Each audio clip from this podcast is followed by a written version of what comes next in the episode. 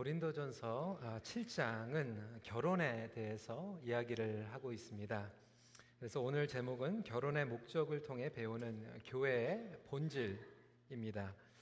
온전한 결혼 생활은 본래의 목적을 깨달음으로부터 시작이 됩니다. 하나님께서 디자인하신 본래의 목적이 있습니다. 우리 믿는 사람들은 하나님께서 이 결혼 제도를 디자인하여 주시고 우리에게 주신 그 본래의 목적을 알고 신앙생활을 하는 것입니다. 그럼에도 불구하고 어, 교회를 다니시고 또 신앙생활을 하는 많은 분들이 여전히 세속적인 결혼관 그리고 가치관을 그대로 가지고 있습니다. 한마디로 얘기하면 교회 다니는 사람들과 교회 다니지 않는 사람들과 이 결혼에 대한 이 기대와 가치관이 다르지 않다라고 하는 것입니다. 여기 앉아 계신 분들 대부분이 이제 결혼하신 분이 많이 있을 텐데 어, 또 나름대로 또 싱글들도 계십니다. 그리고 우리 부모님들 가운데서는 우리 자식들의 어, 배우자를 위해서 또 간절히 기도하시는 분들이 있을 거예요. 여러분들이 우선순위로 찾고 있는 요소들은 무엇입니까? 스펙, 어, 능력, 어, 외모, 몸매, 어, 성적인 매력 이런 것들을 젊은이들이 솔직하게 이야기를 합니다. 물론 교회를 다닌 친구들은 이렇게 얘기하죠. 하나님, 하나님도 잘 믿고 스펙도 좋은 사람 만나게 해주세요. 하나님도 잘 믿고 능력이 있는 사람을 만나게 해주세요. 이렇게 기도를 합니다. 이 두 가지를 다 기도하는 것은 절대로 나쁜 것이 아닙니다.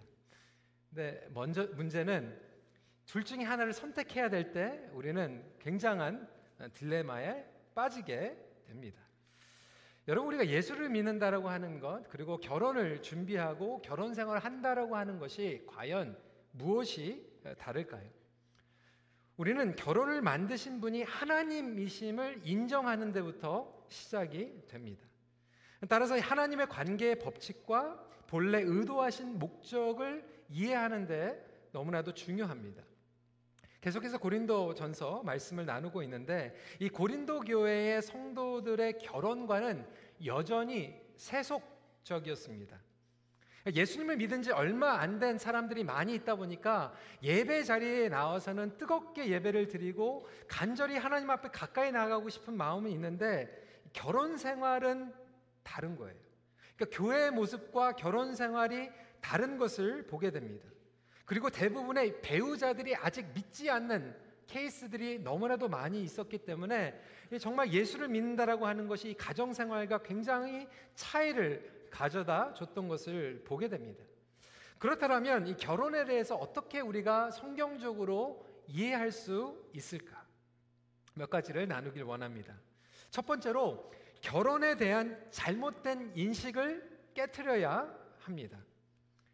여러분 오늘 이 말씀을 통하여서 어, 여러분들이 조금 동의가 안 되거나 불편한 내용도 있을 거예요. 하지만 제가 성경적으로 말씀을 드리겠습니다. 결혼이 인생의 전부는 아닙니다.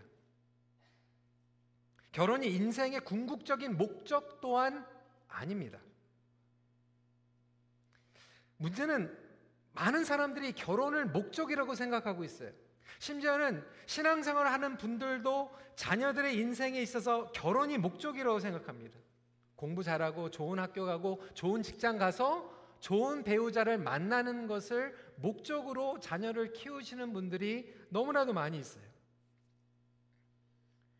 그러다 보니까 결혼을 하지 않은 사람들은 나의 인생은 미완성이라고 생각합니다.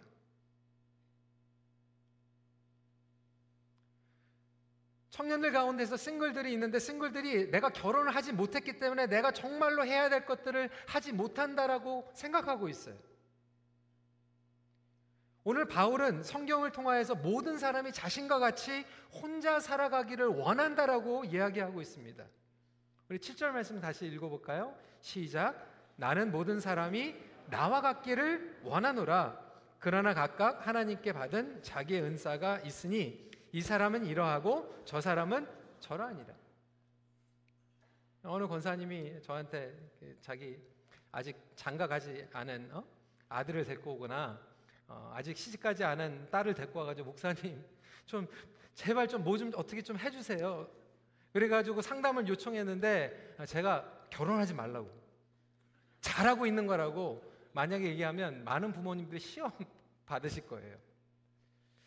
근데 여러분 아, 사도 바울뿐만이 아니라 예수님이 독신으로 사셨습니다. 예수님의 인생을 누구나 미완성된 인생이라고 얘기하지 않습니다. 사도 바울의 인생을 미완성적인 인생이라고 절대로 얘기하지 않습니다. 그러니까 여러분 지난주에도 땡스기빙 했지만 만약에 여러분 자녀나 손주나 손녀가 아직 결혼하지 않고 집에 오면은 그렇게 얘기하세요. 잘하고 있다고. 끝까지 한번 견뎌보라고. 오늘 성경은 결혼하는 것은 잘하는 것인데 결혼을 안 하는 것은 더 잘하고 있는 것이라고 얘기하고 있어요. 아, 노목사 결혼하고 그러니까 저렇게 얘기하지. 아, 그런데 여러분 오늘 말씀을 보니까 은사를 받은 대로 살라는 거예요. 그러니까 독신의 은사를 받은 사람은 독신대로 살고 또 결혼의 은사를 받은 사람은 결혼해서 살라고 이야기를 하고 있는 거죠. 중요한 것은 무엇이냐면 인생의 가장 중요한 것은 결혼이 아니라 하나님께서 주신 소명이라고 하는 거예요. 하나님께서 우리에게 부르심을 주셨습니다. 우리가 결혼을 했든지 결혼을 안 했든 간에 인생의 목적은 결혼이 아니라 하나님께서 주신 컬링, 사명, 부르심인 줄 믿으시기 바랍니다. 그래서 그것이 가장 중요하다라고 하는 것을 지금 사도 바울이 이야기하고 있는 거예요. 내가 결혼을 했기 때문에 성공한 인생도 아니고 결혼을 못했기 때문에 실패한 인생도 아니고 결혼을 했지만 부르심에 합당하지 못한 삶을 살아가면 불행한 것이고 결혼을 안 했지만 부르심에 합당한 삶을 살아가면 성공한 인생이에요.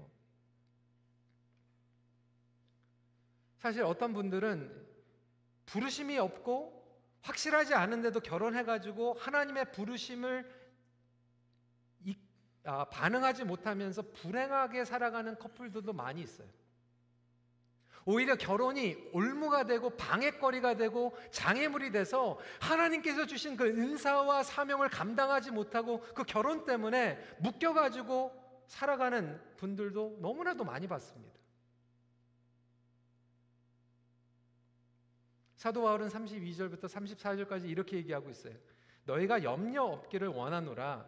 장가가지 않은 자는 주의 일을 염려하여 어찌하여야 주를 기쁘시게 할까 하되 장가간 자는 세상 일을 염려하여 어찌하여야 아내를 기쁘게 할까 하여 마음이 갈라지며 시집가지 않은 자와 처녀는 주의 일을 염려하여 몸과 영을 다 거룩하게 하려 하되 시집간 자는 세상 일을 염려하여 어찌하여야 남편을 기쁘게 할까 하느니라. 여러분 그래서 복음을 위하여 사는 것이 인생의 목적이며 부르심이라고 하는 것을 사도 바울은 못 박아서 단호하게 얘기하고 있어요. 그래서 결혼하지 않은 인생이 미완성 인생이 아닙니다. 잘못 결혼하는 것보다 독신으로 남아 있는 것이 더 지혜로운 일이라고 성경은 이야기하고 있습니다. 그래서 우리가 결혼하지 않은 것이 비정상적이라고 하는 이 관점 자체가 바뀌어야지 결혼을 온전히 이해할 수 있어요. 남들이 다 결혼하기 때문에 결혼해가지고 후회하는 인생들 얼마나 많이 있습니까? 우리 부모님들은 기대가 이게 앞뒤가 안 맞아요. 우리 자녀들이 그 결혼 생활 부모님들이 하시는 것들을 보면서 그것을 보면서 자라가 되죠. 우리 high school 아이들이 그렇게 얘기를 하는 거예요. 우리 엄마, 우리 엄마, 아빠가 이렇게 얘기하는 거예요. No dating until university. 대학 갈 때까지 연애하지 말라고. 이게 대학교에 갔더니 아 대학원 갈 때까지 연애하지 말라고. 대학교 졸업했더니 남자친구도 없이 여태까지 뭐 했냐고 또 이렇게 얘기하는 거예요. 그러니까 dating 하지 말라고 그랬다가 나중에는 왜 dating 안 하냐고 막 믹스 메시지를 받게 되는 거예요. 결혼해야지 결혼해야지 하는데 부모님들의 결혼 삶을 보면 mixed message. 왜? 불행한데.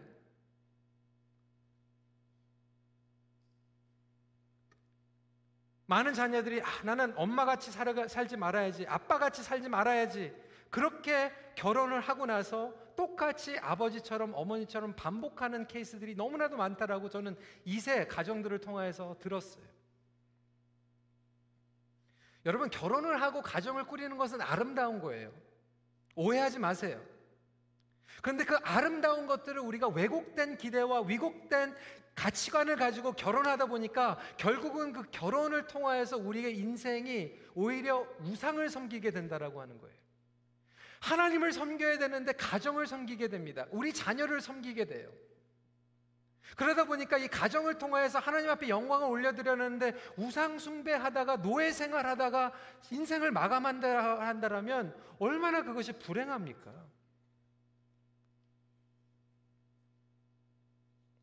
그래서 우리는 성경적인 결혼관을 회복해야만 합니다. 그렇다면 이 결혼의 목적은 무엇일까요? 이 결혼의 목적에는 이 두 가지의 레이어가 있어요. 깊이가 있어요. 첫 번째로는 이것을 즉각적인 목적이라고 얘기하는데 저는 좀 영어로 얘기하면 조금 편한데 이게 immediate purpose라고 얘기할 수 있죠. 즉각적인 목적. 그리고 더 깊게 들어가서는 ultimate purpose가 있어요. 궁극적인 목적이 있습니다.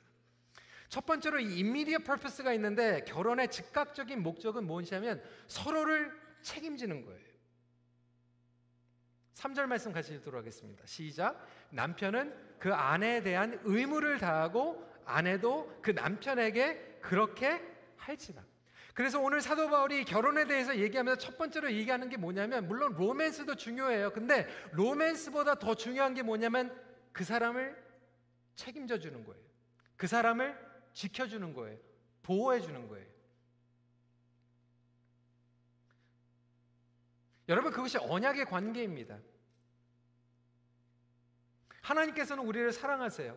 그리고 언약을 맺으셨어요. 그런데 그 언약이라고 하는 것은 내가 네가 정말로 못된 짓을 하고 내 마음에 안 들어도 나는 너를 끝까지 책임지고 사랑할 거야라고 하는 언약을 주신 줄 믿으시기 바랍니다. 그래서 우리가 부부가 서약을 한다라고 하는 것은 그거예요. 내가 당신을 평생 동안 동행하면서 책임지겠습니다. 최근에 우리 결혼한 커플도 많이 있잖아요. 근데 결혼할 때 제가 서약을 만들려고 얘기하거든요. 가장 제일 많이 나오는 게 뭐냐면 어, 여러분 이해가 되시는지 모르는데 soulmate 내 영혼의 동반자 모든 사람들이 찾아요. soulmate를 찾아요. 여러분 혹시 부부가 같이 앉아 계시면 한번 옆에 보세요. soulmate인가? 원수입니까? 왼수입니까?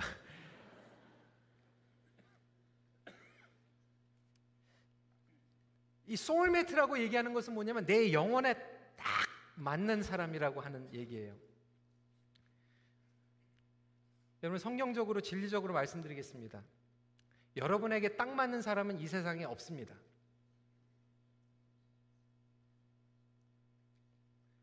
우리에게 딱 맞는 사람은 없어요. 왜 그렇습니까? 우리는 이기주의자이고 죄인입니다. 여러분, 심지어는 조심해서 들으세요. 심지어는 하나님도 여러분 마음에 꼭 안 들어요.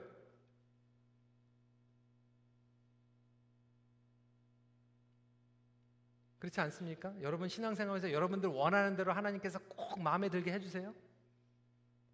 아니 하나님도 여러분 마음에 꼭 안 맞는데 어떻게 여러분의 남편과 여러분의 아내가 여러분 마음에 꼭 맞습니까? 그런데 우리는 잘못 생각하고 사는 거예요. 꼭 맞는 사람이 있을 것 같은데 보니까 살다 보니까 안 맞거든요. 어떻게 생각하죠? 잘못 결혼했다. 어, 이 세상에 어딘가 꼭 맞는 사람이 있는 것 같은데 Where are you? 결혼해가지고 나중에 그냥 막 딴 사람 Where are you? 어딘가 있을 것 같아. 여러분에게 꼭 맞는 사람은 없어요. 팀켈러 목사님은 결혼을 배우다라고 하는 책에서 이렇게 얘기하고 있어요. 우리에게는 perfectly fit하고 하는 사람은 절대로 없다. 그런데 우리에게 하나님께서 주신 것은 perfect fit이 아니라 rare fit. rare fit. 뭐냐면 희귀한 배우자. 여러분 옆에 있는 사람은 여러분들에 꼭 맞는 사람은 아닌데 희귀한 배우자예요. 어떻게 이런 배우자가 있을 수가 있을까? 저는 이 rare가 너무나도 좋아요. 이 rare. 이 rare가 유닉 특별하다라고 하는 뜻도 가지고 있는데 여러분 스테이크 시키면 rare 그러면 어떻게 된 거죠? 덜 익은 거잖아요. 그 남편과 아내는 덜 익은 배우자이죠. 배워간다라고 하는 의미를 가지고 있어요. 다시 말하지만 딱 맞는 상대와 결혼할 수 없다라고 하는 게 진리예요. 어떤 친구들은 딱 맞는 사람을 자꾸 결혼하려고 그러니까 불안한 거예요. 딱 안 맞는 것 같거든. 결혼을 해야 되나 말아야 되나. 그래서 결혼을 했어. 안 맞아. 헤어져야 되나 말아야 되나. 여러분 스탠리 하워 바스는 이렇게 얘기합니다.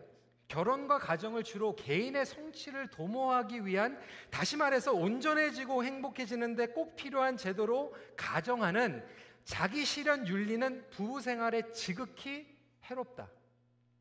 여기에는 세상 어딘가에 자신에게 꼭 들어맞는 결혼 상대가 있어서 잘 찾아보면 기필코 만나게 된다는 전제가 깔려 있다. 이는 결혼의 결정적인 일면을 간과하는 윤리적 가설이다. 누구나 부적절한 요소를 가진 상대와 혼인할 수밖에 없다는 사실을 제대로 인식하지 못하고 있다는 뜻이다. 우리 부부가 같이 앉아 있으면 이렇게 얘기했으면 좋겠어요.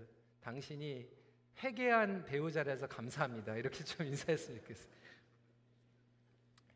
여러분 그래서요. 이 결혼은 보호해 주고 지키고 책임져 주는 거예요. 그래서 결혼 생활은 절대로 쉽지가 않습니다. 책임지는 자리이기 때문에 그래요. 책임지고 싶지 않으면 결혼하지 말아야 돼요. 근데 세상의 유혹과 정욕으로부터 우리는 서로를 지켜줘야 됩니다. 배우자가 그리고 가정과 사회가 그리고 열방을 향한 하나님의 계획과 디자인을 하나님께서는 주셨어요. 그것이 성령에서 우리에게 주고 있는 말씀이에요. 여러분 하나님의 디자인은 정말로 서로를 지켜주고 그것을 통하여서 구원을 이루시는 하나님인 줄 믿으시기 바랍니다. 그래서 성경을 보면 여러분 창세기가 어떻게 시작돼요? 결혼으로 시작해요. 요한계시록이 어떻게 끝납니까? 결혼으로 끝나요. 예수 그리스도와 신부된 교회. 죄가 들어오고 실패가 들어오고 저주가 들어오는 것 같지만 하나님은 우리를 끝까지 책임져 주시고 우리를 치유해 주시고 회복해 주심으로 이 요한계시록에 보면 영원한 회복이 일어나게 되는 것이 바로 결혼인 줄 믿으시기 바랍니다. 거기에 로맨스도 있죠. 정 떨어질 때도 있는 거예요. 마음에 들을 때도 있죠. 마음에 안 들을 때도 있는 거예요.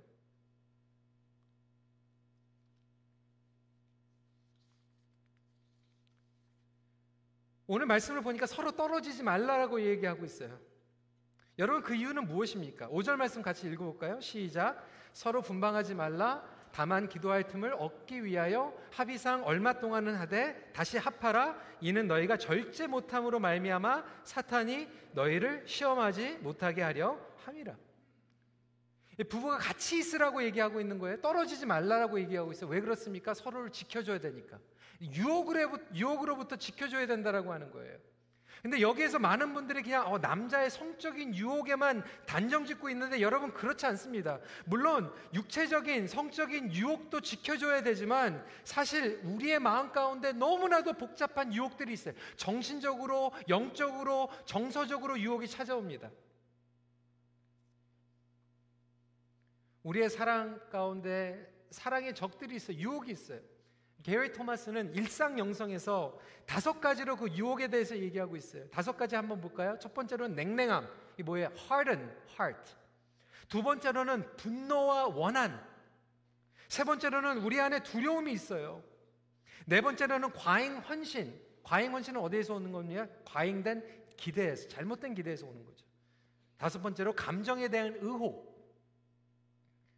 조나단 에드워드는 감정이 없이 교리적인 지식만 신앙만 가지고 있는 사람은 절대로 선한 믿음에 참여하지 못한다라고 얘기를 했어요. 그러니까 우리에게 찾아오는 유혹은 성적인 유혹뿐만이 아니라 이러한 하나님을 온전히 사랑하는 데 있어서 자꾸 옆길로 빠지게 하고 용서하지 못하게 하고 분노하게 하고 두려워하게 하는 이런 여러 가지 유혹이 있는데 결혼 생활을 통해서 배우자를 지켜주는 거예요. 그래서 결혼의 의무와 책임은 뭐냐면 우리의 영혼의 에너지가 하나님께 집중할 수 있도록 도와주고 지켜주는 역할이 배우자의 역할이라고 하는 거예요. 네, 결혼한 커플들이 많은 신혼부부들이 자꾸 자기 남편이 아내가 정말 신앙생활 잘할 수 있도록 도와줘야 되는데 자꾸 이렇게 pull down 할 때가 많아요. 불안하고 초조하니까. 그 두려움을 회복시켜 줘야 되는데 두려움 가운데서 자꾸 더 막 괜히 남편 아내 막 카톡 자꾸 체크하고 이 시간에 누가 이렇게 문자 보내는지 누구랑 만나는지 교회 자꾸 왜 나가는지 자꾸 controlling 하려고 하다 보니까 상대방의 영적인 신앙생활을 지켜주지 못하는 거예요. 그러다 보니까 릴레이션십에 결혼 관계에 어려움이 찾아오게 되는 거죠. 이렇게 사랑을 표현하고 연습하고 배워가는 것을 가장 기본적으로 배우는 것이 우리의 가정이에요. 그래서 우리에게는 가정을 지키는 책임과 의무가 있습니다. 사회적인 물결에서부터 우리는 가정을 지켜야 됩니다. 여러분, 당시에 사회적인 문제는 무엇이었습니까? 2000년 전에 미들 이스트에서 가부장적인 문화에서 어떤 일이 일어났을 것 같아요? 아내가 예수를 믿으니까 교회 나가니까 남편들이 안 믿는 남편들이 아내들을 구타하기 시작했어요. 막 때리기 시작했어요. 어뷰스하기 시작했어요. 그래서 어쩔 수 없이 집에 있으면은 맞고 어뷰스를 당하니까 도망간 아내들이 있었어요. 어쩔 수 없이 갈라설 수밖에 없는 그런 환경들에 있은 사람들이 있었어요. 그래서 사도 바울은 그들에게 얘기하는 거예요. 11절에 만일 갈라섰으면 그대로 지내든지 다시 그 남편과 화합하든지 하자 하라. 남편도 아내를 버리지 말라. 정말로 그렇게 어비수를 받아가지고 갈라섰으면 갈라선 대로 그대로 있든지 결혼을 다시 합치려면 전 남편과 전 아내와 합치지 다른 사람과 결혼하지 말라라고 얘기하고 있어요. 왜? 덕스럽지 못하니까. 혹시 다른 남자 때문에 다른 여자 때문에 재혼한 걸로 오해받을 수 있기 때문에. 이 말씀을 쉽게 풀이하면 사회적인 현상을 따라가지 말고 사회적인 현상을 극복하라는 거예요. 그것이 우리의 신앙이고 부르심인 줄 믿으시기 바랍니다. 아무리 지금 결혼을 파탄하고 창조 질서를 어긋나게 하는 것들이 정상적인 것 같지라도 우리 믿는 사람들은 그 사회적인 현상을 믿음으로 극복하고 이겨내는 것이 우리의 부르심이라고 하는 것을 사도 바울은 일깨주고 있는 거예요. 여러분 현대 사회는 결혼을 회피하는 것도 사회적인 현상 아닙니까? 요즘 한국에 동거하는 커플도 굉장히 많이 있잖아요. 결혼은 안 해. 동거는 하고 있어. 왜? 좋기는 좋은데 혹시 자기의 소울메이트가 딴 데가 있을까봐 결혼 못해. 결혼을 하고 싶은데 경제적인 책임감을 주고 싶지 않으니까 결혼 못해. 그것도 사회적인 현상을 따라가는 거예요. 개인적인 편리함과 쾌락을 위해서 결혼하지 않는 것도 심각한 문제가 되어버렸어요. 여러분, 동성결혼도 마찬가지 아닙니까? 여러분, 북미에서는 지금 사회적인 물결이 되어버렸어요. 사회적인 이슈가 되었어요. 여러분, 동성, 물론 인권 문제라고 얘기할 수 있겠죠. 그 사람들을 증오하고 그 사람들을 때리고 그 사람들을 아프게 하는 것은 우리가 지켜줘야 됩니다. 하지만 그것을 인정할 수 없죠. 사회적인 물결이라고 해도 그것은 하나님의 말씀을 왜곡하고 뒤틀려진 결혼관이기 때문에 그렇습니다. 오늘날 결혼을 바라볼 때 공동체적인 그리고 하나님의 언약의 개념으로 보는 것이 아니라 철저하게 내 개인적으로 바뀌어져 버려요. 개인적으로 전락해 버려요. 내가 좋으면 하고 내가 싫으면 안 하고 내가 편하면 살고 내가 불편하면 헤어지고 여러분 그 결혼의 이슈로 나만 좋은 것입니까? 아니에요. 공동체가 회복이 되고요. 공동체가 구원의 역사를 경험하고요. 그 결혼이 깨짐으로 말미암아 내 개인만 힘든 것이 아니라 공동체가 아파하고 우리 가족들과 우리의 사랑하는 식구들이 아파하는 거 아닙니까? 근데 사단은 오늘도 지극히 너만 좋으면 해. 너만 좋으면 돼. 너만 좋으면 돼. 라고 철저하게 우리 개인주의, 이기주의로 하락, 추락시키고 있다라고 하는 거예요. 사단의 아젠다는 창조 질서의 파괴이고 결혼의 파괴입니다. 여러분 그래서 결혼이라고 하는 이미디어 퍼포스는 나의 상대방을 지켜주는 거예요. 여러분 상대방을 지켜주기 위해서는 우리 자신이 먼저 하나님 앞에 온전히 서야 됩니다. 우리 자신이 일대일로 하나님 앞에 온전히 서기를 간절히 소원합니다. 내가 하나님 앞에 온전히 쓸 수 있어야지 내가 내 배우자를 책임져 줄 수 있는 거 아닙니까? 결혼하지 않은 우리 청년들에게 제가 그렇게 얘기해요. 다른 사람들 자꾸 where are you, where are you 찾기보다 먼저 here I am. 하나님 제가 여기 있습니다. 하나님 앞에서 온전히 말씀으로 서기 원합니다.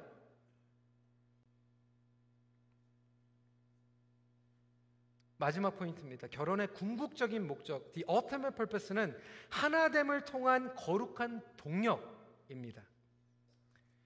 하나님께서는 결혼 제도를 통하여서 우리가 하나님을 온전히 알기를 원하세요. 여러분 하나님 어떠한 분이십니까? 삼위일체 하나님이에요. 성부, 성자, 성령, Triune God 삼위일체 하나님이에요. 삼위일체 하나님은 완전히 하나됨을 이루고 있어요. 서로가 다름에도 불구하고 완전히 하나됨을 이루고 있는 삼일체 하나님께서 우리 부부 생활을 통해서 이 희귀한 배우자 퍼펙트 핏이 아니라 rare fit을 통해서 다름을 통해서 틀린 것을 통해서 온전하게 하나됨으로 거룩하게 만드시겠다라고 하는 거예요. 그래서 여러분 결혼 생활을 통해서 우리는 옛 습성을 버릴 수밖에 없고 자기를 부인할 수밖에 없어요. 많은 커플들이 상담을 합니다. 목사님, 아, 내 남편이 나하고 잘 안 맞아요. 내 아내가 저랑 잘 안 맞아요. 우리 결혼 생활이 불행해요. 여러분, 결혼 생활이 불행한 이유는 왜 그렇습니까? 자기 부인을 못했기 때문이에요. 그러니까 나한테 안 맞느라고 생각하는 그 자체 때문에 결혼 생활이 불행해지는 거예요. 아직도 내가 나를 내려놓지 못했기 때문에 결혼이 거룩해질 수가 없고 온전하게 하나가 될 수가 없어요. 하나님께서는 우리를 영광스럽게 만드시기 원하십니다. 자기를 부인하고 옛 습성을 버리고 사랑하는 법을 가리키게 하여 주시고 희생하는 것을 양, 배우게 하시고 양보하는 것을 배우게 하시고 결혼 생활을 통해서 용서하는 법을 가르쳐 주시는 거예요. 여러분 신앙생활 가운데 여러분 부부 생활 가운데 용서가 있습니까? 희생이 있습니까? 양보가 있습니까? 그것을 통하여서 하나님께서는 여러분들을 지금 거룩하게 만들고 계신 믿으시기 바랍니다. 그러니까 그 중에서는 어떤 배우자들은 여러분을 더 거룩하게 만드시는 분들이 있을 거예요. 에베소서 5장 26절 27절 말씀 같이 읽어볼까요? 시작. 이는 곧 물로 씻어 말씀으로 깨끗하게 하사 거룩하게 하시고 자기 앞에 영광스러운 교회로 세우사 티나 주름 잡힌 것이나 이런 것들이 없이 거룩하고 흠이 없게 하려 하심이라. 여러분 많이 들어보셨죠? 결혼의 목적은 해피니스가 아니에요. 홀리네스예요. 행복이 아니라 거룩입니다. 그런데 우리가 거룩해지면 행복을 열매로 따먹는 거예요. 부부가 거룩해지면 그 거룩을 통해서 하나님께서 행복을 부어주시기 시작하는 줄 믿으시기 바랍니다. 그런데 거꾸로 자꾸 행복하려고 하다 보니까 하나님과 멀어지고 우상숭배하게 되고 그러다 보니까 불행해지는 거예요. 여러분 결혼 생활이 힘드신 분들이 많이 있어요. 어떤 분들은 그렇게 생각합니다. 우리가 이민 생활 하다 보니까 결혼 생활이 힘들다. 여러분 한국에 있는 부부들은 그러면 잘 살고 있습니까? 안 그래요. 결혼 생활은요. 여기서도 힘들고 한국에서도 힘들고 2000년 전에도 힘들었어요. 결혼은 힘든 거예요. 그런데 그 힘든 것을 통해서 하나님께서는 우리를 거룩하게 만드시고 왜요? 아까도 말씀드렸죠. 우리 인생의 궁극적인 목적은 결혼이 아니에요. 결혼을 통해서 결혼을 했든 결혼을 하지 않았든 우리를 부르심으로 불러주시고 거룩하게 빚어주시는 것이 하나님의 목적인 줄 믿으시기 바랍니다.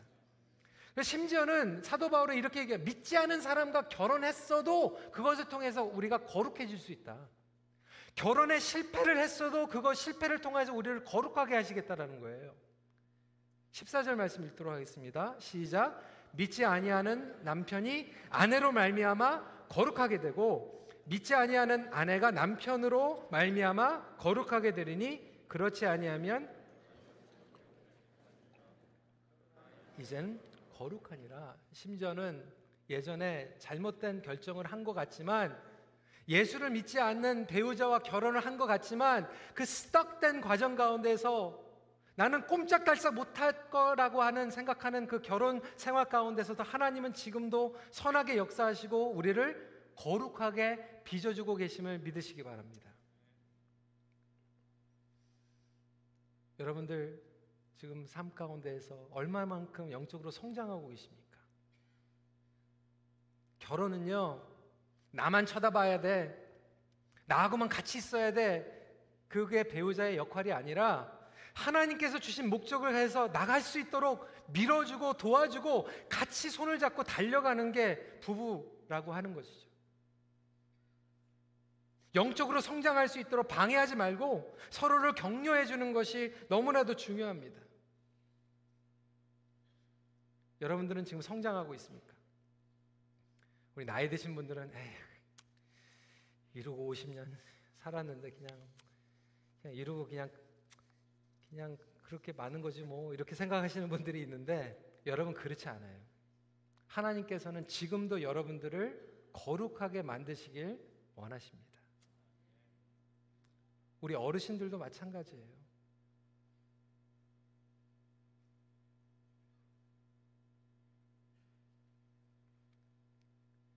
팀켈러 목사님은 이 복음과 이 결혼의 관계를 이렇게 설명하고 있어요. 결혼이란 창조주께서 친히 만드신 제도이며 예수 그리스도를 통해 인류를 구원하신 하나님의 사랑을 되비쳐 보여주는 거울이라는 점이다.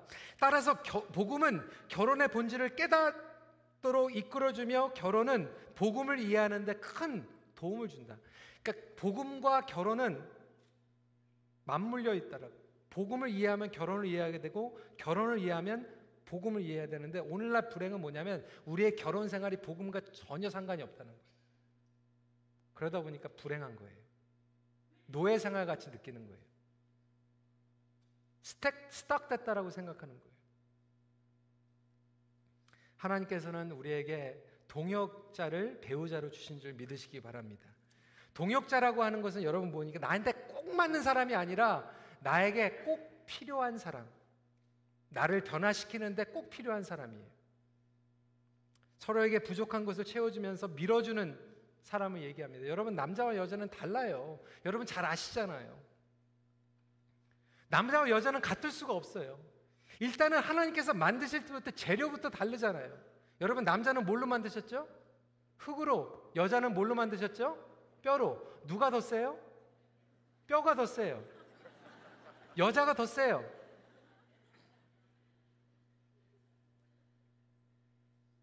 여러분 상식적으로 한번 생각을 해보세요.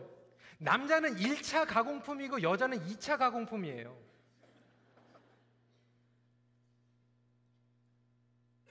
옛날에 이 flip phone 제가 사용했거든요. 근데 여러분 스마트폰 사용하고 있어요. 여러분 flip phone하고 스마트폰하고 뭐가 더 우수해요?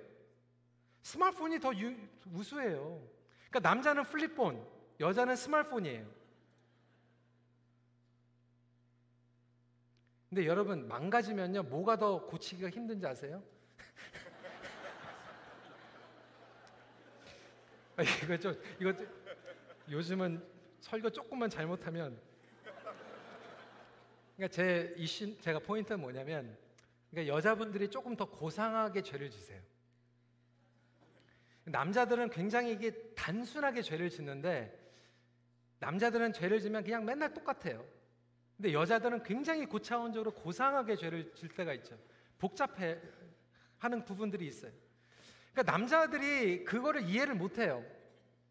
제가 얘기하는 게 그 남자들이 일부러 그러는 건 아니에요, 여러분. 여러분들을 이해를 못 해주는 게 이해를 못 하는 거지. 아, 내가 이해 못 하는 척 하면서 막 그냥 평생 동안 골탕 먹여야지 뭐 그러면서 남자들이 그걸 알면서도 계획적으로 막 모르는 척하고 뭐 이런 거 아니에요. 그냥 몰라요. 그렇게 생각하시면 돼요.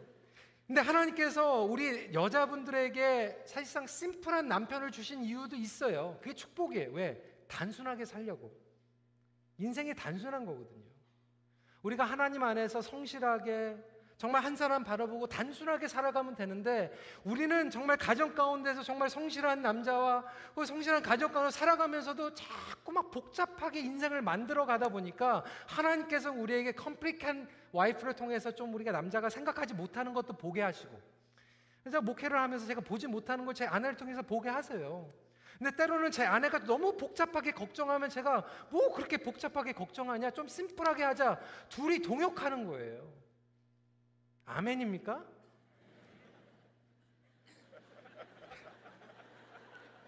그래서 우리에게는 희귀한 배우자를 주셨다라고 하는 것이 놀라운 축복인 줄 믿으시기 바랍니다.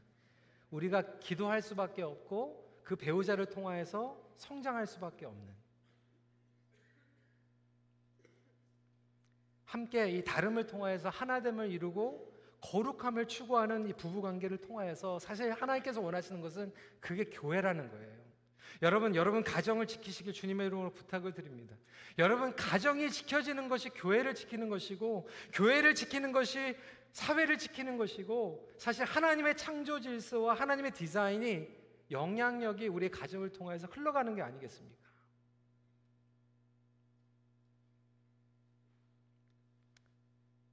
우리의 삶 가운데서 주신 그 부르심대로 여러분 가정 가운데 놀라운 치유와 회복이 있기를 간절히 축원합니다. 아니 혹시 결혼 가운데 어려움이 있는 분들도 그 가운데서 하나님의 역사하심이 일어나서 하나님의 위로와 치유가 임하기를 간절히 기도하고요. 오늘 이 고린도전서의 말씀에 본 것 같이 정말로 어쩔 수 없이 정말 뼈 아픈 아픔을 가지고 있는 사람들도 결혼이 인생이 전부가 아니, 아니 기 때문에 그 인생이 실패한 게 아니라고 하는 것을 다시 한번 깨닫고 그래 내 인생이 망가진 거 아니야. 물론 그것을 통해서 내가 뼈저린 아픔과 실패와 실수가 있었지만 나의 인생은 하나님께서 또 다른 역사하신다라고 하는 그러한 새로운 기대와 회복을 가지고 나갈 수 있는 우리 모두가 되기를 간절히 소원합니다. 온전한 결혼관의 회복을 통하여 부르심에 충실한 삶을 살아가십시오. 같이 기도하겠습니다.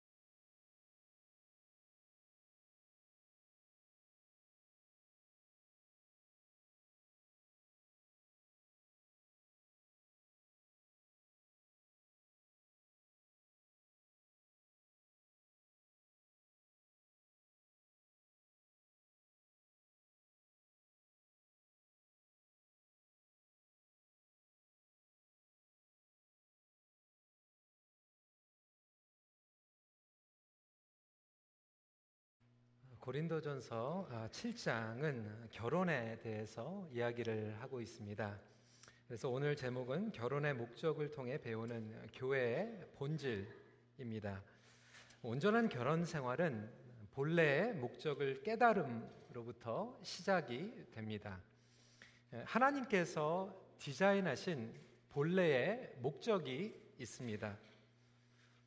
우리 믿는 사람들은 하나님께서 이 결혼 제도를 디자인하여 주시고 우리에게 주신 그 본래의 목적을 알고 신앙생활을 하는 것입니다. 그럼에도 불구하고 어, 교회를 다니시고 또 신앙생활을 하는 많은 분들이 여전히 세속적인 결혼관 그리고 가치관을 그대로 가지고 있습니다. 한마디로 얘기하면 교회 다니는 사람들과 교회 다니지 않는 사람들과 이 결혼에 대한 이 기대와 가치관이 다르지 않다라고 하는 것입니다. 여기 앉아 계신 분들 대부분이 이제 결혼하신 분이 많이 있을 텐데 어, 또 나름대로 또 싱글들도 계십니다.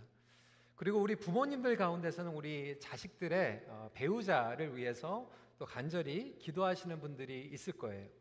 여러분들이 우선순위로 찾고 있는 요소들은 무엇입니까? 스펙, 어, 능력, 어, 외모, 몸매, 어, 성적인 매력 이런 것들을 젊은이들이 솔직하게 이야기를 합니다. 물론 교회를 다닌 친구들은 이렇게 얘기하죠. 하나님, 하나님도 잘 믿고 스펙도 좋은 사람 만나게 해주세요. 하나님도 잘 믿고 능력이 있는 사람을 만나게 해주세요. 이렇게 기도를 합니다. 이 두 가지를 다 기도하는 것은 절대로 나쁜 것이 아닙니다. 근데 먼저 문제는 둘 중에 하나를 선택해야 될 때 우리는 굉장한 딜레마에 빠지게 됩니다. 여러분 우리가 예수를 믿는다라고 하는 것 그리고 결혼을 준비하고 결혼 생활을 한다라고 하는 것이 과연 무엇이 다를까요? 우리는 결혼을 만드신 분이 하나님이심을 인정하는 데부터 시작이 됩니다. 따라서 하나님의 관계의 법칙과 본래 의도하신 목적을 이해하는데 너무나도 중요합니다. 계속해서 고린도 전서 말씀을 나누고 있는데 이 고린도 교회의 성도들의 결혼관은 여전히 세속적이었습니다. 예수님을 믿은 지 얼마 안 된 사람들이 많이 있다 보니까 예배 자리에 나와서는 뜨겁게 예배를 드리고 간절히 하나님 앞에 가까이 나가고 싶은 마음이 있는데 결혼 생활은 다른 거예요. 그러니까 교회의 모습과 결혼 생활이 다른 것을 보게 됩니다. 그리고 대부분의 배우자들이 아직 믿지 않는 케이스들이 너무나도 많이 있었기 때문에 정말 예수를 믿는다라고 하는 것이 가정 생활과 굉장히 차이를 가져다 줬던 것을 보게 됩니다. 그렇다면 이 결혼에 대해서 어떻게 우리가 성경적으로 이해할 수 있을까? 몇 가지를 나누길 원합니다. 첫 번째로 결혼에 대한 잘못된 인식을 깨뜨려야 합니다. 여러분 오늘 이 말씀을 통하여서 어, 여러분들이 조금 동의가 안 되거나 불편한 내용도 있을 거예요. 하지만 제가 성경적으로 말씀을 드리겠습니다. 결혼이 인생의 전부는 아닙니다. 결혼이 인생의 궁극적인 목적 또한 아닙니다. 문제는 많은 사람들이 결혼을 목적이라고 생각하고 있어요.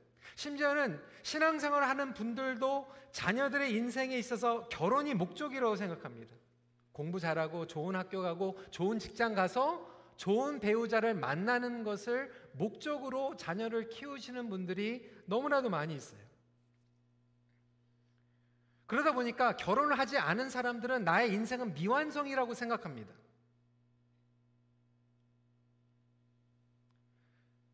청년들 가운데서 싱글들이 있는데 싱글들이 내가 결혼을 하지 못했기 때문에 내가 정말로 해야 될 것들을 하지 못한다라고 생각하고 있어요. 오늘 바울은 성경을 통하여서 모든 사람이 자신과 같이 혼자 살아가기를 원한다라고 이야기하고 있습니다. 우리 7절 말씀 다시 읽어볼까요? 시작. 나는 모든 사람이 나와 같기를 원하노라. 그러나 각각 하나님께 받은 자기의 은사가 있으니 이 사람은 이러하고 저 사람은 저러하니라. 어느 권사님이 저한테 그 자기 아직 장가 가지 않은 어? 아들을 데리고 오거나 어, 아직 시집가지 않은 딸을 데리고 와가지고 목사님 좀 제발 좀 뭐좀 좀 어떻게 좀 해주세요. 그래가지고 상담을 요청했는데 제가 결혼하지 말라고 잘하고 있는 거라고 만약에 얘기하면 많은 부모님들이 시험 받으실 거예요. 근데 여러분 아, 사도 바울뿐만이 아니라 예수님이 독신으로 사셨습니다. 예수님의 인생을 누구나 미완성된 인생이라고 얘기하지 않습니다. 사도 바울의 인생을 미완성적인 인생이라고 절대로 얘기하지 않습니다. 그러니까 여러분 지난주에도 땡스기빙 했지만 만약에 여러분 자녀나 손주나 손녀가 아직 결혼하지 않고 집에 오면은 그렇게 얘기하세요. 잘하고 있다고. 끝까지 한번 견뎌보라고. 오늘 성경은 결혼하는 것은 잘하는 것인데 결혼을 안 하는 것은 더 잘하고 있는 것이라고 얘기하고 있어요. 아, 노목사 결혼하고 그러니까 저렇게 얘기하지. 아, 그런데 여러분 오늘 말씀을 보니까 은사를 받은 대로 살라는 거예요. 그러니까 독신의 은사를 받은 사람은 독신대로 살고 또 결혼의 은사를 받은 사람은 결혼해서 살라고 이야기를 하고 있는 거죠. 중요한 것은 무엇이냐면 인생의 가장 중요한 것은 결혼이 아니라 하나님께서 주신 소명이라고 하는 거예요. 하나님께서 우리에게 부르심을 주셨습니다. 우리가 결혼을 했든지 결혼을 안 했든 간에 인생의 목적은 결혼이 아니라 하나님께서 주신 컬링, 사명, 부르심인 줄 믿으시기 바랍니다. 그래서 그것이 가장 중요하다라고 하는 것을 지금 사도 바울이 이야기하고 있는 거예요. 내가 결혼을 했기 때문에 성공한 인생도 아니고 결혼을 못했기 때문에 실패한 인생도 아니고 결혼을 했지만 부르심에 합당하지 못한 삶을 살아가면 불행한 것이고 결혼을 안 했지만 부르심에 합당한 삶을 살아가면 성공한 인생이에요. 사실 어떤 분들은 부르심이 없고 확실하지 않은데도 결혼해가지고 하나님의 부르심을 이, 아, 반응하지 못하면서 불행하게 살아가는 커플들도 많이 있어요. 오히려 결혼이 올무가 되고 방해거리가 되고 장애물이 돼서 하나님께서 주신 그 은사와 사명을 감당하지 못하고 그 결혼 때문에 묶여가지고 살아가는 분들도 너무나도 많이 봤습니다. 사도 바울은 32절부터 34절까지 이렇게 얘기하고 있어요. 너희가 염려 없기를 원하노라. 장가가지 않은 자는 주의 일을 염려하여 어찌하여야 주를 기쁘시게 할까 하되 장가간 자는 세상 일을 염려하여 어찌하여야 아내를 기쁘게 할까 하여 마음이 갈라지며 시집가지 않은 자와 처녀는 주의 일을 염려하여 몸과 영을 다 거룩하게 하려 하되 시집간 자는 세상 일을 염려하여 어찌하여야 남편을 기쁘게 할까 하느니라. 여러분 그래서 복음을 위하여 사는 것이 인생의 목적이며 부르심이라고 하는 것을 사도 바울은 못 박아서 단호하게 얘기하고 있어요. 그래서 결혼하지 않은 인생이 미완성 인생이 아닙니다. 잘못 결혼하는 것보다 독신으로 남아 있는 것이 더 지혜로운 일이라고 성경은 이야기하고 있습니다. 그래서 우리가 결혼하지 않은 것이 비정상적이라고 하는 이 관점 자체가 바뀌어야지 결혼을 온전히 이해할 수 있어요. 남들이 다 결혼하기 때문에 결혼해가지고 후회하는 인생들 얼마나 많이 있습니까? 우리 부모님들은 기대가 이게 앞뒤가 안 맞아요. 우리 자녀들이 그 결혼 생활 부모님들이 하시는 것들을 보면서 그것을 보면서 자라가야 되지. 우리 high school 아이들이 그렇게 얘기를 하는 거예요. 우리 엄마, 우리 엄마, 아빠가 이렇게 얘기하는 거예요. No dating until university. 대학 갈 때까지 연애하지 말라고. 그러니까 대학교에 갔더니 아 대학원 갈 때까지 연애하지 말라고. 그러니까 대학교 졸업했더니 남자친구도 없이 여태까지 뭐 했냐고 또 이렇게 얘기하고. 그러니까 dating 하지 말라고 그랬다가 나중에는 왜 dating 안 하냐고 막 믹스 메시지를 받게 되는 거예요. 결혼해야지 결혼해야지 하는데 부모님들의 결혼 삶을 보면 mixed message 왜 불행한데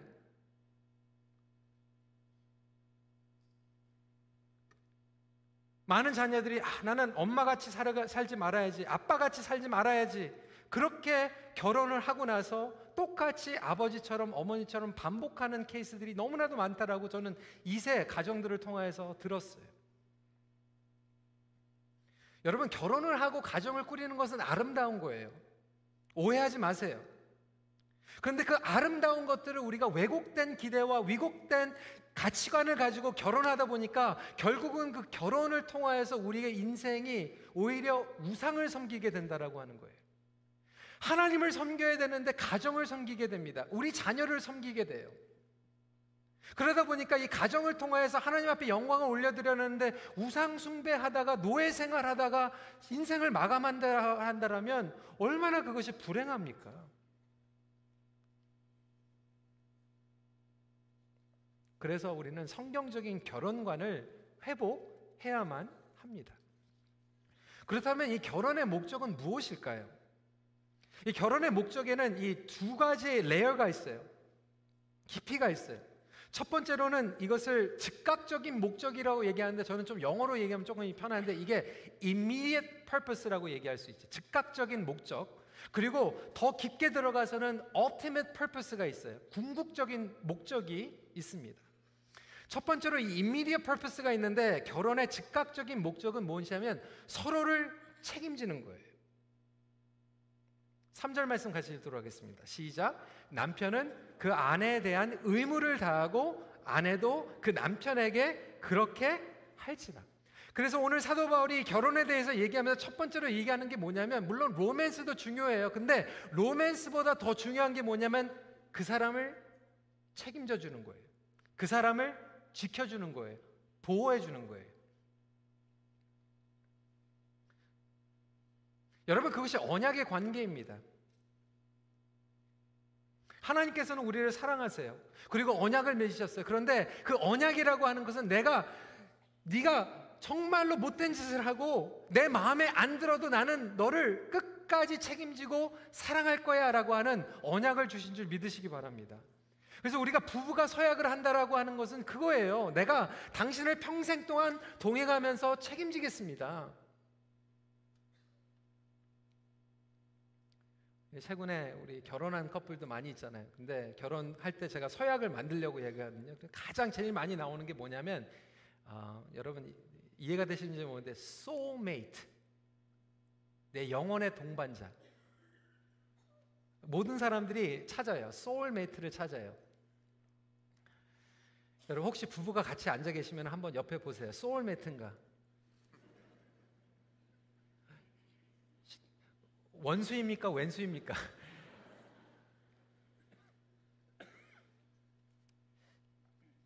이 소울매트라고 얘기하는 것은 뭐냐면 내 영혼에 딱 맞는 사람이라고 하는 얘기예요.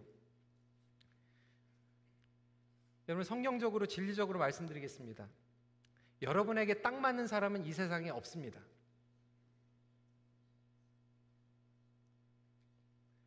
우리에게 딱 맞는 사람은 없어요. 왜 그렇습니까? 우리는 이기주의자이고 죄인입니다. 여러분, 심지어는 조심해서 들으세요. 심지어는 하나님도 여러분 마음에 꼭 안 들어요.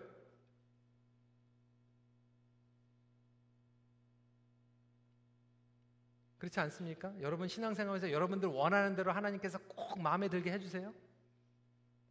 아니 하나님도 여러분 마음에 꼭 안 맞는데 어떻게 여러분의 남편과 여러분의 아내가 여러분 마음에 꼭 맞습니까? 그런데 우리는 잘못 생각하고 사는 거예요.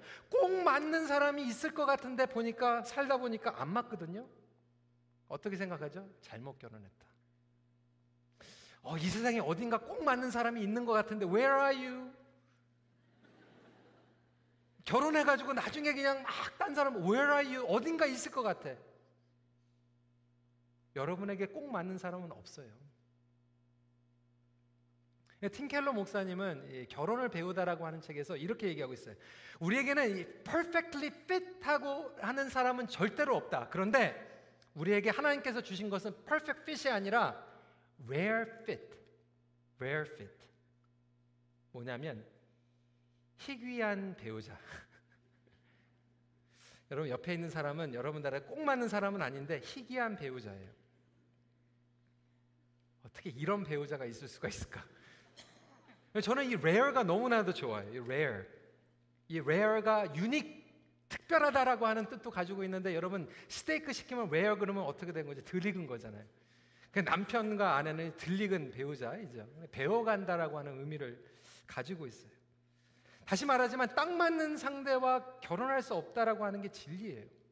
어떤 친구들은 딱 맞는 사람을 자꾸 결혼하려고 그러니까 불안한 거예요. 딱 안 맞는 것 같거든. 결혼을 해야 되나 말아야 되나. 그래서 결혼을 했어. 안 맞아. 헤어져야 되나 말아야 되나. 여러분 스탠리 하워 바스는 이렇게 얘기합니다. 결혼과 가정을 주로 개인의 성취를 도모하기 위한 다시 말해서 온전해지고 행복해지는데 꼭 필요한 제도로 가정하는 자기 실현 윤리는 부부 생활에 지극히 해롭다. 여기에는 세상 어딘가에 자신에게 꼭 들어맞는 결혼 상대가 있어서 잘 찾아보면 기필코 만나게 된다는 전제가 깔려 있다. 이는 결혼의 결정적인 일면을 간과하는 윤리적 가설이다. 누구나 부적절한 요소를 가진 상대와 혼인할 수밖에 없다는 사실을 제대로 인식하지 못하고 있다는 뜻이다. 우리 부부가 같이 앉아 있으면 이렇게 얘기했으면 좋겠어요. 당신이 회개한 배우자라서 감사합니다. 이렇게 좀 인사했으면 좋겠어요. 여러분 그래서요. 이 결혼은 보호해주고 지키고 책임져 주는 거예요. 그래서 결혼 생활은 절대로 쉽지가 않습니다. 책임지는 자리이기 때문에 그래요. 책임지고 싶지 않으면 결혼하지 말아야 돼요. 근데 세상의 유혹과 정력으로부터 우리는 서로를 지켜줘야 됩니다. 배우자가 그리고 가정과 사회가 그리고 열방을 향한 하나님의 계획과 디자인을 하나님께서는 주셨어요. 그것이 성령에서 우리에게 주고 있는 말씀이에요. 여러분 하나님의 디자인은 정말로 서로를 지켜주고 그것을 통하여서 구원을 이루시는 하나님인 줄 믿으시기 바랍니다. 그래서 성경을 보면 여러분 창세기가 어떻게 시작돼요? 결혼으로 시작해요. 요한계시록이 어떻게 끝납니까? 결혼으로 끝나요. 예수 그리스도와 신부된 교회. 죄가 들어오고 실패가 들어오고 저주가 들어오는 것 같지만 하나님은 우리를 끝까지 책임져 주시고 우리를 치유하여 주시고 회복해 주심으로 이 요한계시록에 보면 영원한 회복이 일어나게 되는 것이 바로 결혼인 줄 믿으시기 바랍니다. 거기에 로맨스도 있죠. 정 떨어질 때도 있는 거예요. 마음에 들을 때도 있죠. 마음에 안 들을 때도 있는 거예요.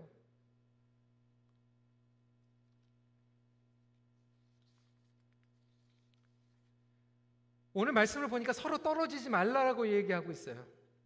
여러분 그 이유는 무엇입니까? 5절 말씀 같이 읽어볼까요? 시작. 서로 분방하지 말라. 다만 기도할 틈을 얻기 위하여 합의상 얼마 동안은 하되 다시 합하라. 이는 너희가 절제 못함으로 말미암아 사탄이 너희를 시험하지 못하게 하려 함이라. 부부가 같이 있으라고 얘기하고 있는 거예요. 떨어지지 말라라고 얘기하고 있어요. 왜 그렇습니까? 서로를 지켜줘야 되니까. 유혹으로부터 지켜줘야 된다라고 하는 거예요. 근데 여기에서 많은 분들이 그냥 어, 남자의 성적인 유혹에만 단정 짓고 있는데 여러분 그렇지 않습니다. 물론 육체적인 성적인 유혹도 지켜줘야 되지만 사실 우리의 마음 가운데 너무나도 복잡한 유혹들이 있어요. 정신적으로, 영적으로, 정서적으로 유혹이 찾아옵니다.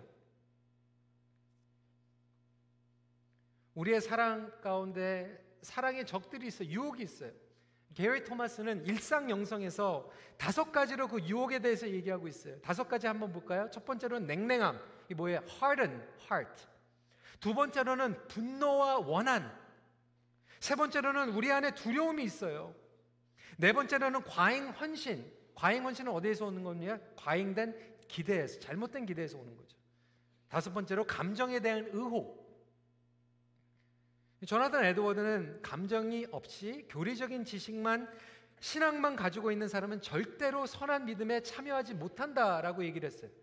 그러니까 우리에게 찾아오는 유혹은 성적인 유혹뿐만이 아니라 이러한 하나님을 온전히 사랑하는 데 있어서 자꾸 옆길로 빠지게 하고 용서하지 못하게 하고 분노하게 하고 두려워하게 하는 이런 여러 가지 유혹이 있는데 결혼 생활을 통해서 배우자를 지켜주는 거예요. 그래서 결혼의 의무와 책임은 뭐냐면 우리의 영혼의 에너지가 하나님께 집중할 수 있도록 도와주고 지켜주는 역할이 배우자의 역할이라고 하는 거예요. 네, 결혼한 커플들이 많은 신혼 부부들이 자꾸 자기 남편이 아내가 정말 신앙생활 잘할 수 있도록 도와줘야 되는데 자꾸 이렇게 pull down 할 때가 많아요. 불안하고 초조하니까.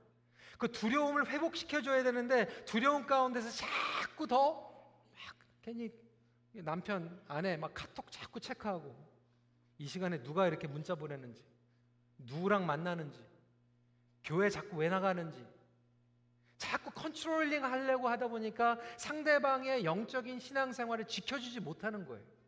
그러다 보니까 릴레이션십에 결혼 관계에 어려움이 찾아오게 되는 거죠. 이렇게 사랑을 표현하고 연습하고 배워가는 것을 가장 기본적으로 배우는 것이 우리의 가정이에요.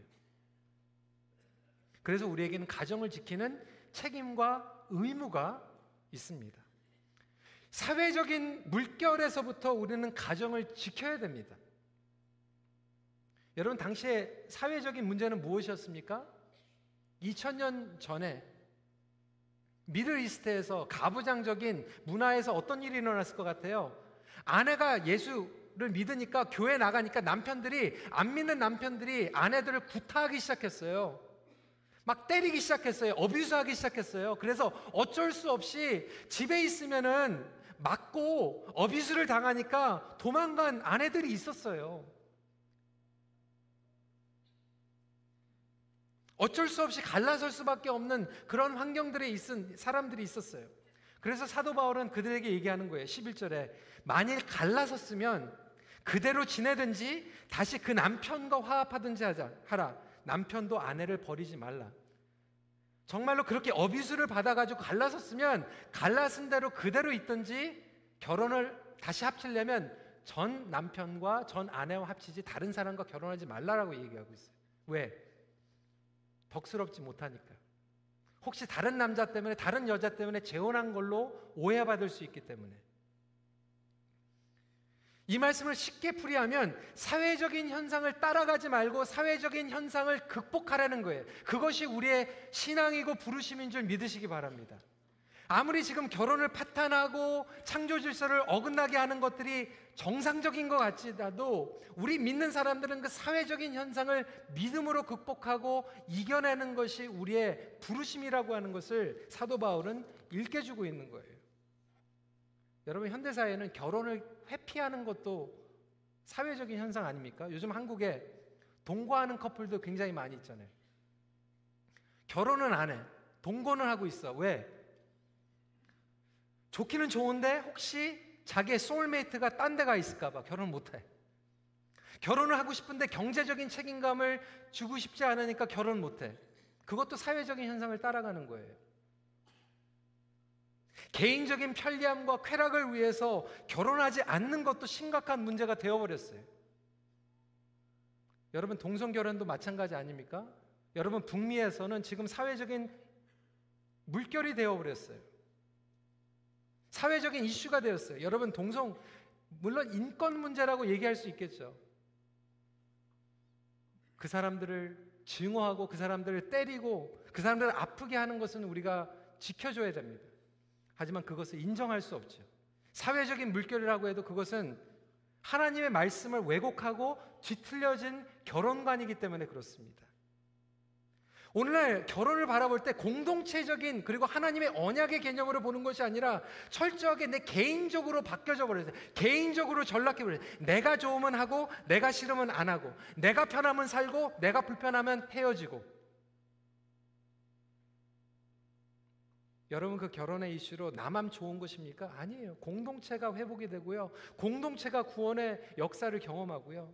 그 결혼이 깨짐으로 말미암아 내 개인만 힘든 것이 아니라 공동체가 아파하고 우리 가족들과 우리의 사랑하는 식구들이 아파하는 거 아닙니까?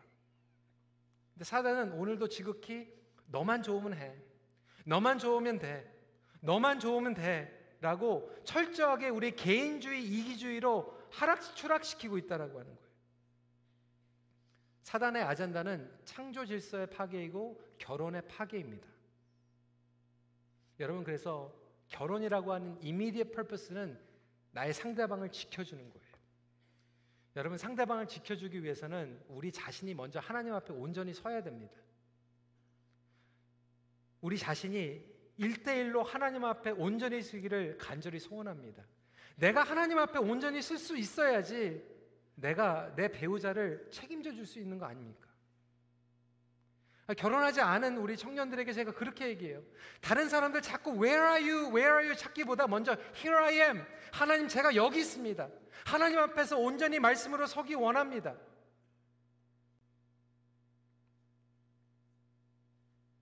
마지막 포인트입니다. 결혼의 궁극적인 목적, the ultimate purpose는 하나됨을 통한 거룩한 동력입니다.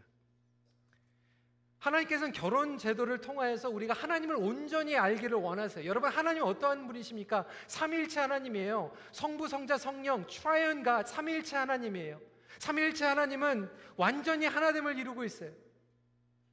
서로가 다름에도 불구하고 완전히 하나됨을 이루고 있는 삼일체 하나님께서 우리 부부 생활을 통해서 이 희귀한 배우자 퍼펙트 핏이 아니라 rare fit을 통해서 다름을 통해서 틀린 것을 통해서 온전하게 하나됨으로 거룩하게 만드시겠다라고 하는 거예요. 그래서 여러분 결혼 생활을 통해서 우리는 옛 습성을 버릴 수밖에 없고 자기를 부인할 수밖에 없어요. 많은 커플들이 상담을 합니다. 목사님, 아, 내 남편이 나하고 잘 안 맞아요. 내 아내가 저랑 잘 안 맞아요. 우리 결혼 생활이 불행해요. 여러분, 결혼 생활이 불행한 이유는 왜 그렇습니까? 자기 부인을 못했기 때문이에요. 그러니까 나한테 안 맞는다고 생각하는 그 자체 때문에 결혼 생활이 불행해지는 거예요. 아직도 내가 나를 내려놓지 못했기 때문에 결혼이 거룩해질 수가 없고 온전하게 하나가 될 수가 없어요. 하나님께서는 우리를 영광스럽게 만드시기 원하십니다. 자기를 부인하고 옛 습성을 버리고 사랑하는 법을 가리키게 하여 주시고 희생하는 것을 양, 배우게 하시고 양보하는 것을 배우게 하시고 결혼 생활을 통해서 용서하는 법을 가르쳐 주시는 거예요. 여러분 신앙생활 가운데 여러분 부부 생활 가운데 용서가 있습니까? 희생이 있습니까? 양보가 있습니까? 그것을 통하여서 하나님께서는 여러분들을 지금 거룩하게 만들고 계신 믿으시기 바랍니다. 그러니까 그 중에서는 어떤 배우자들은 여러분을 더 거룩하게 만드시는 분들이 있을 거예요. 에베소서 5장 26절 27절 말씀 같이 읽어볼까요? 시작. 이는 곧 물로 씻어 말씀으로 깨끗하게 하사 거룩하게 하시고 자기 앞에 영광스러운 교회로 세우사 티나 주름 잡힌 것이나 이런 것들이 없이 거룩하고 흠이 없게 하려 하심이라. 여러분 많이 들어보셨죠? 결혼의 목적은 해피니스가 아니에요. 홀리네스예요. 행복이 아니라 거룩입니다. 그런데 우리가 거룩해지면 행복을 열매로 따먹는 거예요. 부부가 거룩해지면 그 거룩을 통해서 하나님께서 행복을 부어주시기 시작하는 줄 믿으시기 바랍니다. 그런데 거꾸로 자꾸 행복하려고 하다 보니까 하나님과 멀어지고 우상숭배하게 되고 그러다 보니까 불행해지는 거예요. 여러분 결혼 생활이 힘드신 분들이 많이 있어요. 어떤 분들은 그렇게 생각합니다. 우리가 이민 생활 하다 보니까 결혼 생활이 힘들다. 여러분 한국에 있는 부부들은 그러면 잘 살고 있습니까? 안 그래요. 결혼 생활은요. 여기서도 힘들고 한국에서도 힘들고 2000년 전에도 힘들었어요. 결혼은 힘든 거예요. 그런데 그 힘든 것을 통해서 하나님께서는 우리를 거룩하게 만드시고 왜요? 아까도 말씀드렸죠. 우리 인생의 궁극적인 목적은 결혼이 아니에요. 결혼을 통해서 결혼을 했든 결혼을 하지 않았든 우리를 부르심으로 불러주시고 거룩하게 빚어주시는 것이 하나님의 목적인 줄 믿으시기 바랍니다. 심지어는 사도 바울은 이렇게 얘기해요. 믿지 않은 사람과 결혼했어도 그것을 통해서 우리가 거룩해질 수 있다. 결혼에 실패를 했어도 그거 실패를 통해서 우리를 거룩하게 하시겠다라는 거예요. 14절 말씀 읽도록 하겠습니다. 시작. 믿지 아니하는 남편이 아내로 말미암아 거룩하게 되고 믿지 아니하는 아내가 남편으로 말미암아 거룩하게 되리니 그렇지 아니하면 이젠 거룩하니라. 심지어는 예전에 잘못된 결정을 한 것 같지만 예수를 믿지 않는 배우자와 결혼을 한 것 같지만 그 스떡된 과정 가운데서 나는 꼼짝달싹 못할 거라고 하는 생각하는 그 결혼 생활 가운데서도 하나님은 지금도 선하게 역사하시고 우리를 거룩하게 빚어주고 계심을 믿으시기 바랍니다. 여러분들 지금 삶 가운데에서 얼마만큼 영적으로 성장하고 계십니까? 결혼은요, 나만 쳐다봐야 돼. 나하고만 같이 있어야 돼. 그게 배우자의 역할이 아니라 하나님께서 주신 목적을 해서 나갈 수 있도록 밀어주고 도와주고 같이 손을 잡고 달려가는 게 부부라고 하는 것이죠. 영적으로 성장할 수 있도록 방해하지 말고 서로를 격려해 주는 것이 너무나도 중요합니다. 여러분들은 지금 성장하고 있습니까? 우리 나이 드신 분들은 에휴, 이루고 50년 살았는데 그냥 그냥 이루고 그냥 그냥 그렇게 많은 거지 뭐 이렇게 생각하시는 분들이 있는데 여러분 그렇지 않아요. 하나님께서는 지금도 여러분들을 거룩하게 만드시길 원하십니다. 우리 어르신들도 마찬가지예요.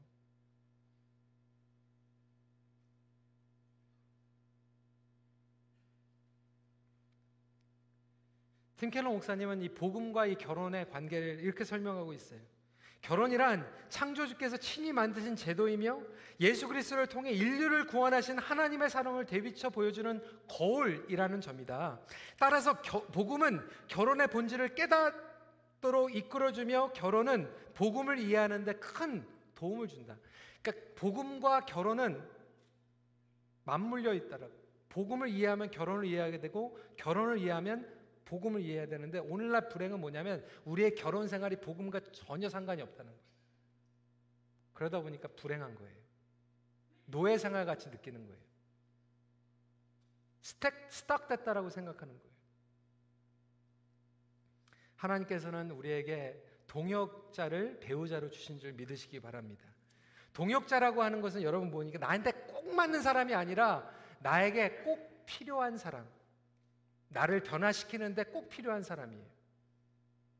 서로에게 부족한 것을 채워주면서 밀어주는 사람을 얘기합니다. 여러분, 남자와 여자는 달라요. 여러분 잘 아시잖아요. 남자와 여자는 같을 수가 없어요. 일단은 하나님께서 만드실 때부터 재료부터 다르잖아요. 여러분, 남자는 뭘로 만드셨죠? 흙으로. 여자는 뭘로 만드셨죠? 뼈로. 누가 더 세요? 뼈가 더 세요. 여자가 더 세요.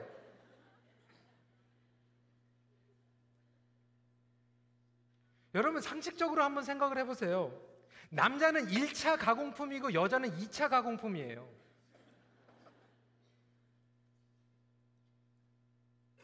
옛날에 이 flip phone 제가 사용했거든요. 근데 요즘은 스마트폰 사용하고 있어요. 여러분 flip phone하고 스마트폰하고 뭐가 더 우수해요? 스마트폰이 더 유, 우수해요.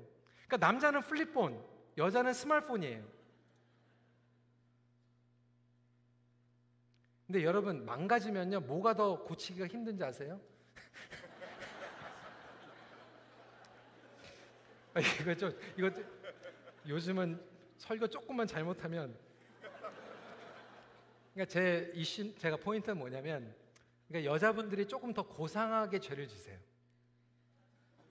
남자들은 굉장히 이게 단순하게 죄를 짓는데 남자들은 죄를 지면 그냥 맨날 똑같아요. 근데 여자들은 굉장히 고차원적으로 고상하게 죄를 질 때가 있죠. 복잡해 하는 부분들이 있어요. 그러니까 남자들이 그거를 이해를 못 해요. 제가 얘기하는 게 그 남자들이 일부러 그러는 건 아니에요, 여러분.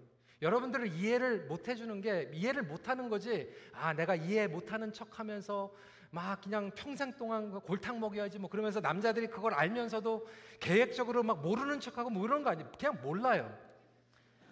그렇게 생각하시면 돼요. 근데 하나님께서 우리 여자분들에게 사실상 심플한 남편을 주신 이유도 있어요. 그게 축복이에요. 왜? 단순하게 살려고. 인생이 단순한 거거든요. 우리가 하나님 안에서 성실하게 정말 한 사람 바라보고 단순하게 살아가면 되는데 우리는 정말 가정 가운데서 정말 성실한 남자와 그 성실한 가정 가운데 살아가면서도 자꾸 막 복잡하게 인생을 만들어 가다 보니까 하나님께서 우리에게 컴플릭한 와이프를 통해서 좀 우리가 남자가 생각하지 못하는 것도 보게 하시고 그래서 목회를 하면서 제가 보지 못하는 걸 제 아내를 통해서 보게 하세요. 근데 때로는 제 아내가 너무 복잡하게 걱정하면 제가 뭐 그렇게 복잡하게 걱정하냐 좀 심플하게 하자 둘이 동역하는 거예요. 아멘입니까?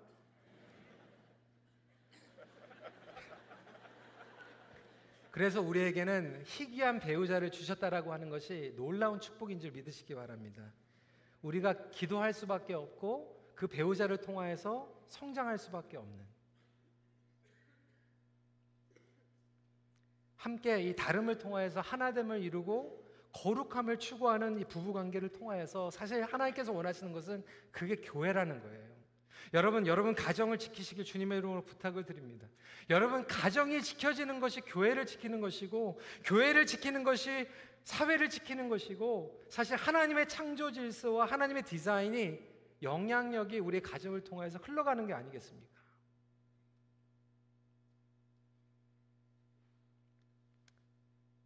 우리의 삶 가운데서 주신 그 부르심대로 여러분 가정 가운데 놀라운 치유와 회복이 있기를 간절히 축원합니다. 아니 혹시 결혼 가운데 어려움이 있는 분들도 그 가운데서 하나님의 역사하심이 일어나서 하나님의 위로와 치유가 임하기를 간절히 기도하고요. 오늘 이 고린도전서의 말씀에 본 것 같이 정말로 어쩔 수 없이 정말 뼈아픈 아픔을 가지고 있는 사람들도 결혼이 인생이 전부가 아니, 아니기 때문에 그 인생이 실패한 게 아니라고 하는 것을 다시 한번 깨닫고 그래 내 인생이 망가진 거 아니야. 물론 그것을 통해서 내가 뼈저린 아픔과 실패와 실수가 있었지만 나의 인생은 하나님께서 또 다른 역사하신다라고 하는 그러한 새로운 기대와 회복을 가지고 나갈 수 있는 우리 모두가 되기를 간절히 소원합니다. 온전한 결혼관의 회복을 통하여 부르심에 충실한 삶을 살아가십시오. 같이 기도하겠습니다.